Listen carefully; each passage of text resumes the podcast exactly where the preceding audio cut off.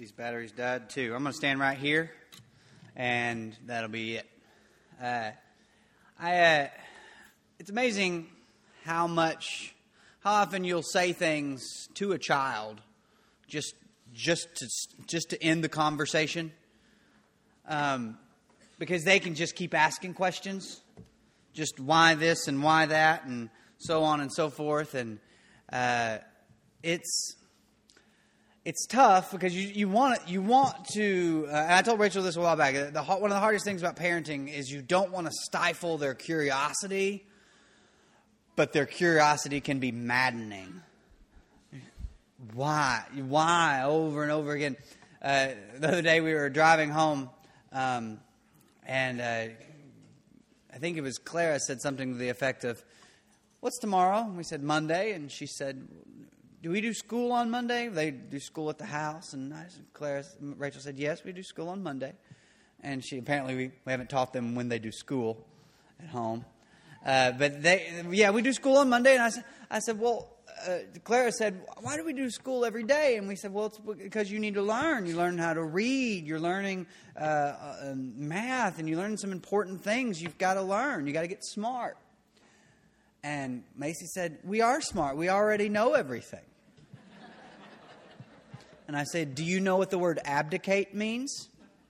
And she said, No. I said, Then you got to go to school. just end it.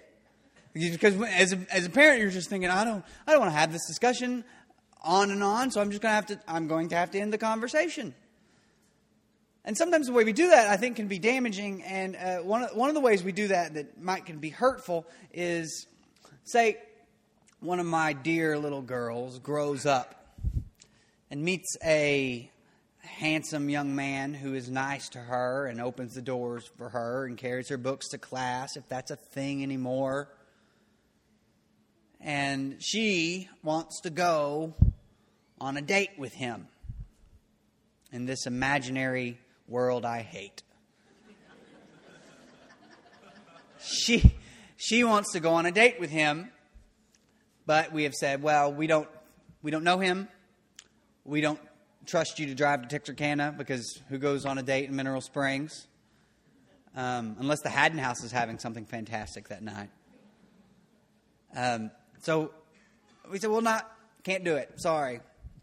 Well, there may be a time where she goes, but daddy, I love him. Now, my instinct at that point is going to, is, is going to be to say what a lot of parents, and I, I think a lot of parents will say, and maybe you have it in your head, you don't know what love is. Which is funny, we're saying that now when they're 16, 15, 16, and we're, we're saying that to them then. But whenever they come to us at two and say, Daddy, I love you, we don't say, You don't know what love is. of course, they don't know what love is. But one of the problems with that statement is that it's wrong and it's right. Paul talk, when Paul talks about the fruit of the Spirit, he, he, he lists first the one that we might, uh, we might label the most important. In Galatians 5, he says, By contrast, the fruit of the Spirit is love, joy, peace, patience, kindness, generosity, faithfulness, gentleness, and self control. There is no law against such things. Now, the first thing that he mentions is love, and love is this, this, this thing that kind of scares us a little bit when we see it in our children uh, when it's expressed toward people we don't know. Now, I will offer you, if you're, one, if you're the parent that says you don't know what love is, I will offer you maybe a suggested second saying, which is not, not everyone you love is worth your commitment. That, that, that would probably help a little bit better than you don't know what love is. Because that's true. I mean, uh, my daughter may feel what she the uh, love towards somebody who's not worth her commitment, and it's just going to be true. Not everyone you love is worth your commitment. Don't marry the first person you fall in love with, um, because then you're just trying to figure that out. So she um, says, "You don't know." I say, "You don't know what love is," but in a way, that's right and it's wrong. Because in the end, in the end when, when I talk about love, I don't know what it is either.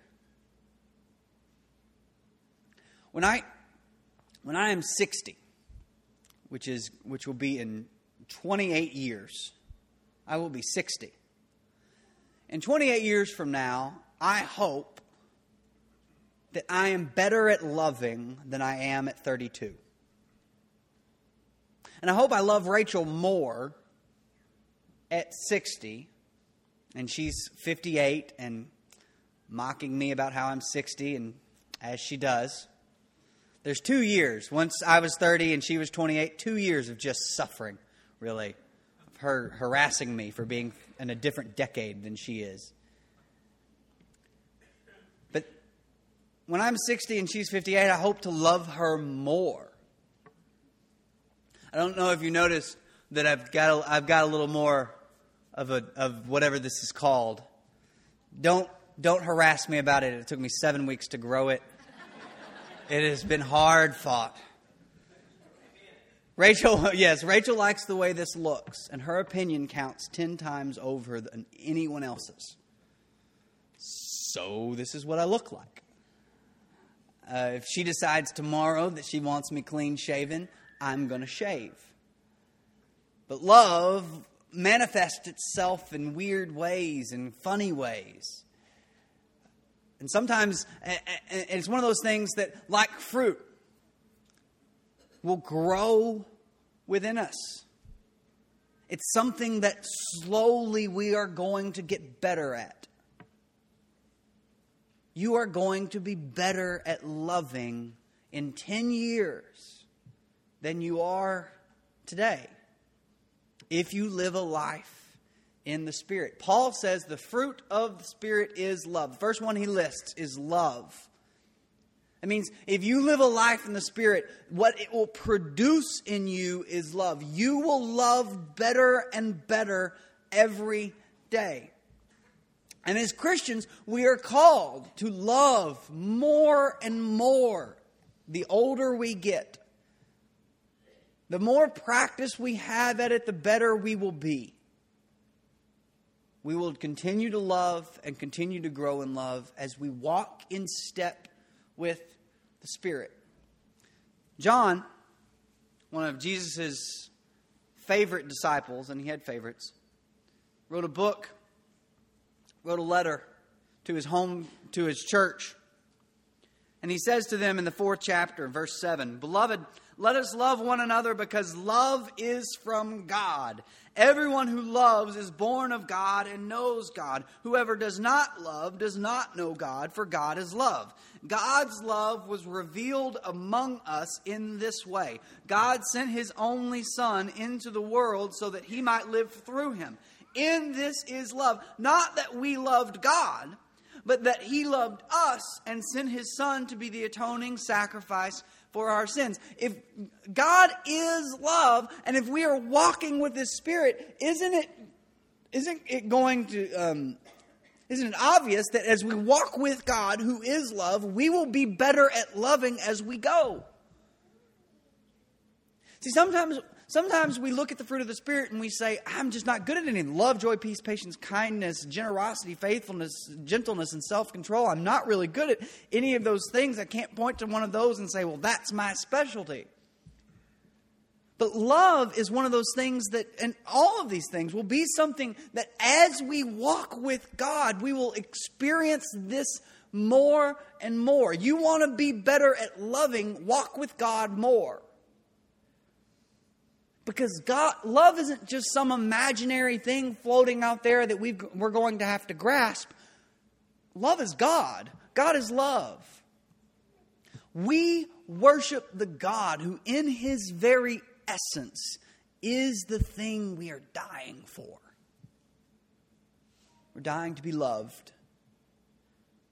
And he says it's, it's not just that we love God, it's that God loves us first. That's what I, I don't know. Most of you men probably get this a lot, but whoa, you married up. Have you heard that? I have. A lot. It's getting it's getting old, really.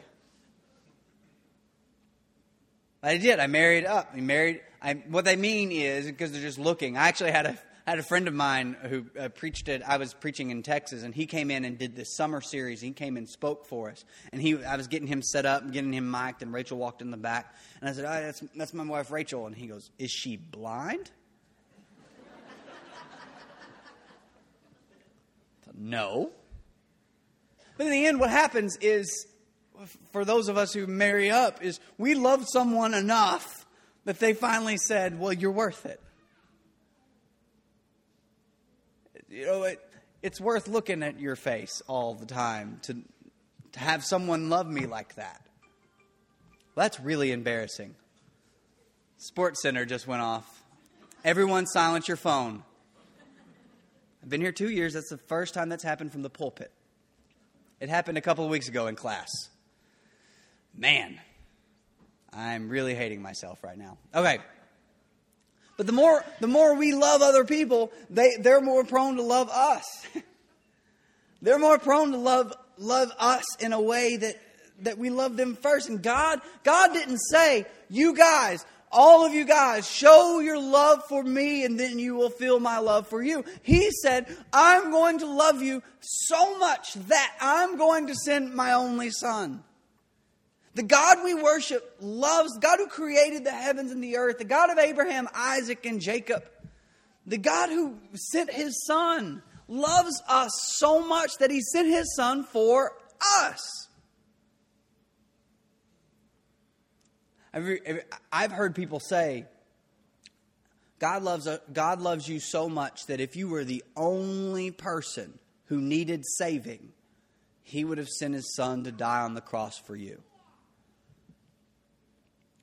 The logistics of that don't make sense to me, but he would have. He loves you so much that he sent his only son to die on the cross for his creation.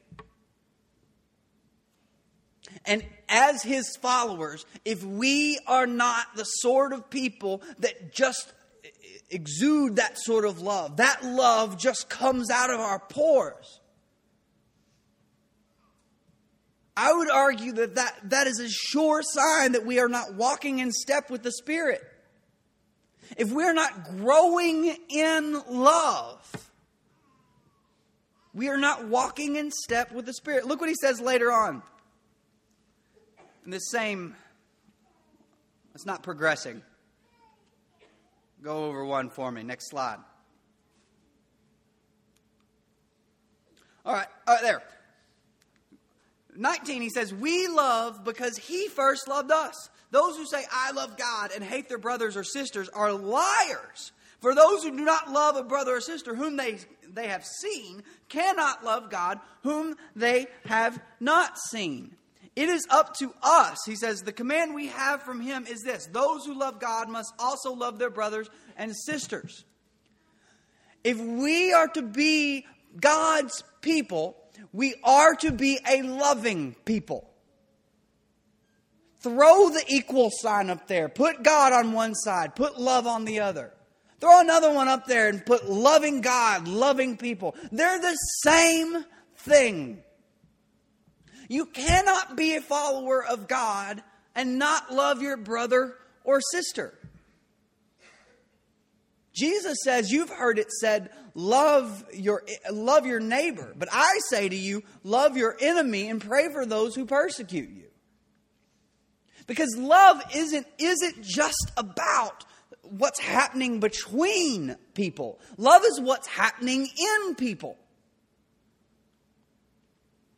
All right. I'm 32. Rachel is 29.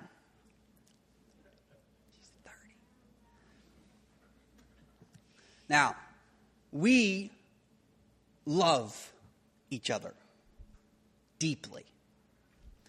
Let's say I died in six months.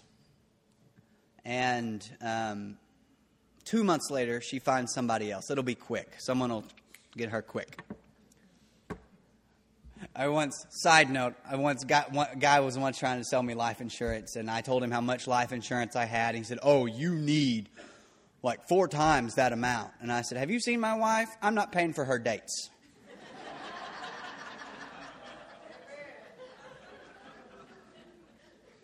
but So I die. And she, she finds someone um, else and is, is married to them um, until they're in their 50s or 60s. You know, at that point, she will love that guy more than she loves me now. Because love grows within us, not between us. So hopefully, when she's 60, whether she's with me or with someone who replaced me upon my death, she will love more. Because love exists in us and is it comes out of us. It's not something that happens and slaps us in the face. It's something that comes out of us. It's something that, that grows and lives and becomes beautiful within us. The more and more we live and the more and more we love, the better we get at it. And so the call today is not to just not to walk out the door and say, I have got to I've got to love better. My hope for you is that you just acknowledge that this is a process. And that if you want to love better, you've got to walk with God more consistently. I argued last week that that's prayer. Spending time with God is prayer. Just open up and talk to God. Let it happen you'll become more loving. I will say this, and I have to say this on a regular basis because this is how I listen to sermons sometimes. But if, if you hear me say you need to commit to loving better, and you think, yeah, somebody else needs to commit to loving better, you are missing the message. You, you, me, you need to love better. And you're going to love better. But a mistake would be a mistake would be to think that I have loved enough. And that everyone else needs to catch up with me. Love is something that's going to grow in you and that, is, that the Spirit is going to produce in you. And if it's not improving, it's dying, it's rotting. You want your marriage to be better, you love better. You want you want your you want to be a better parent, you love better. Be committed to being someone who is going to love consistently. 1 Corinthians 13 Paul says, If I speak in the tongues of mortals and of angels, but do not have love, I am a noisy gong or a clanging cymbal. And if I have prophetic powers and understand all mysteries and all knowledge, and if I have all faith so as to remove mountains, but do not have love, I am nothing. You can know your Bible backward and frontward, which I don't know why you need to know it backward. But you could. Backward and frontward, you can know book, chapter, verse. You can quote scriptures left and right. You don't have love, it is worth nothing. You can give to the poor and, and, and start homeless shelters and, and help people with groceries. But if you don't do it out of love, it's worth nothing. You can stand behind pulpits and lecterns and um, explain the virtues and the, and the beauties of love to people, but if you don't do it out of love, it's worth nothing. See, love is the thing that you add to other things to make them beautiful. Love is the ingredient that makes your life worth living. And I would argue that the, only, that the purest, truest form of love that we can find is the one we find when we walk in step with the Spirit. He says, It's worth nothing. He says, If I give all my possessions, if I hand over my body so that I may boast, but do not have love, I gain nothing.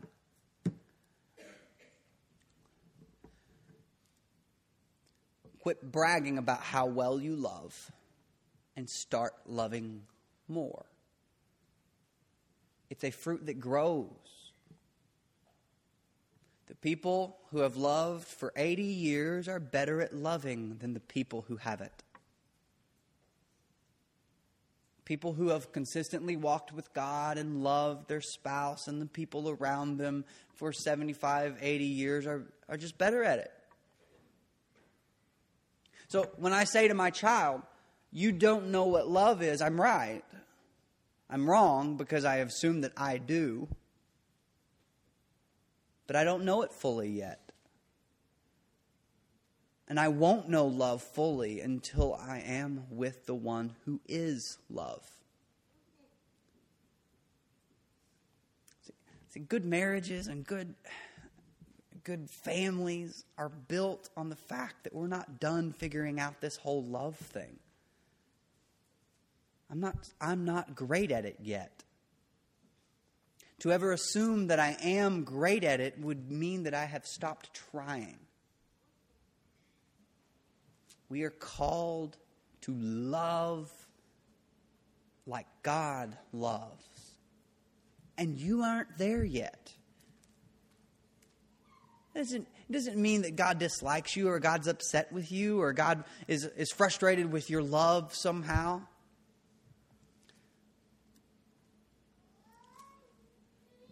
What he would be frustrated with is if you decided that you were there when you really weren't. That you love like God loves when you really don't.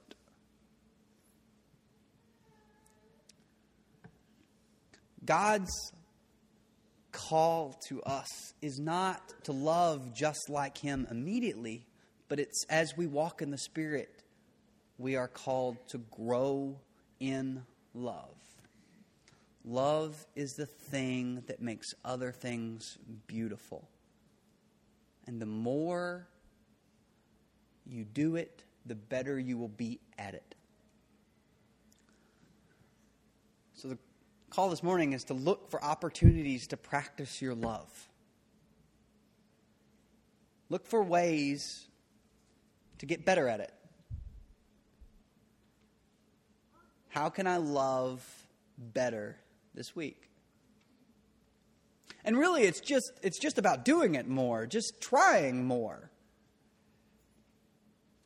I, I'm going to love Rachel this week better by this and that. I'm going to love my kids more by doing this or that. I'll tell you what mine was over the past couple of weeks. Wednesday nights, I come home and I am not as patient with my kids as I should be. Um, I have taught the teenage class for about an hour and a half. It feels like they cram an hour and a half into 45 minutes, but it's an hour and a half. I love the teenagers, but they don't listen that well. Um, it's okay, they're teenagers. Um, they're very proud of their own thoughts. As well, they shouldn't be.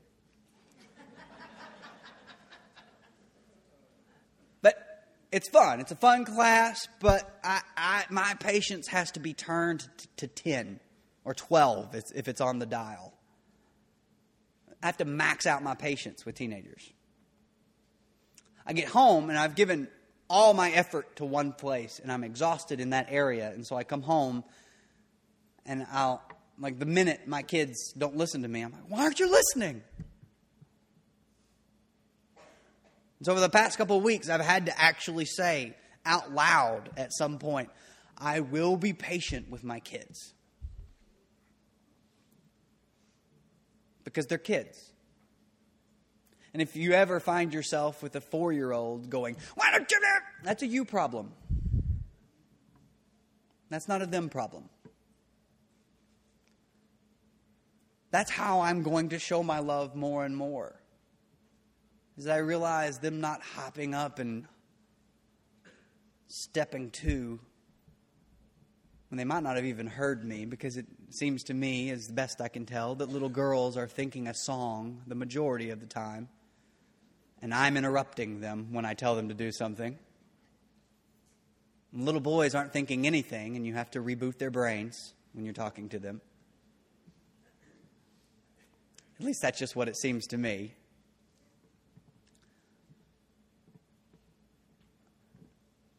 But I'm going to realize that that's not a big deal, and it doesn't mean that they disrespect me. It just means they didn't hear me. And it's going to take some time. But the more I do that, the better I will be at it. The more you love, the better you will be at loving. The more you tend to that fruit, the larger it will grow and all of a sudden you have something in your life that, when added to everything else, makes everything else beautiful. God calls us to love because He is love. And God is love because that's the best way to be. You have, we have got to be a people who are committed to loving more. Not committed to making sure other people love more, but committed to loving more. That love that will grow in us will be seen in how we interact with other people. If you've never thought of God as love, you've always thought of Him as just this judgmental um, grandpa on a throne that is just waiting for us to mess up so that he can condemn us. God is love. And He loves you so much that he sent his only son. And that Jesus of Nazareth, his son, died on a cross and became the Messiah and is the Savior. And that he didn't just die, he rose from the grave and beat death for all of us. And if that isn't love, I don't know what is.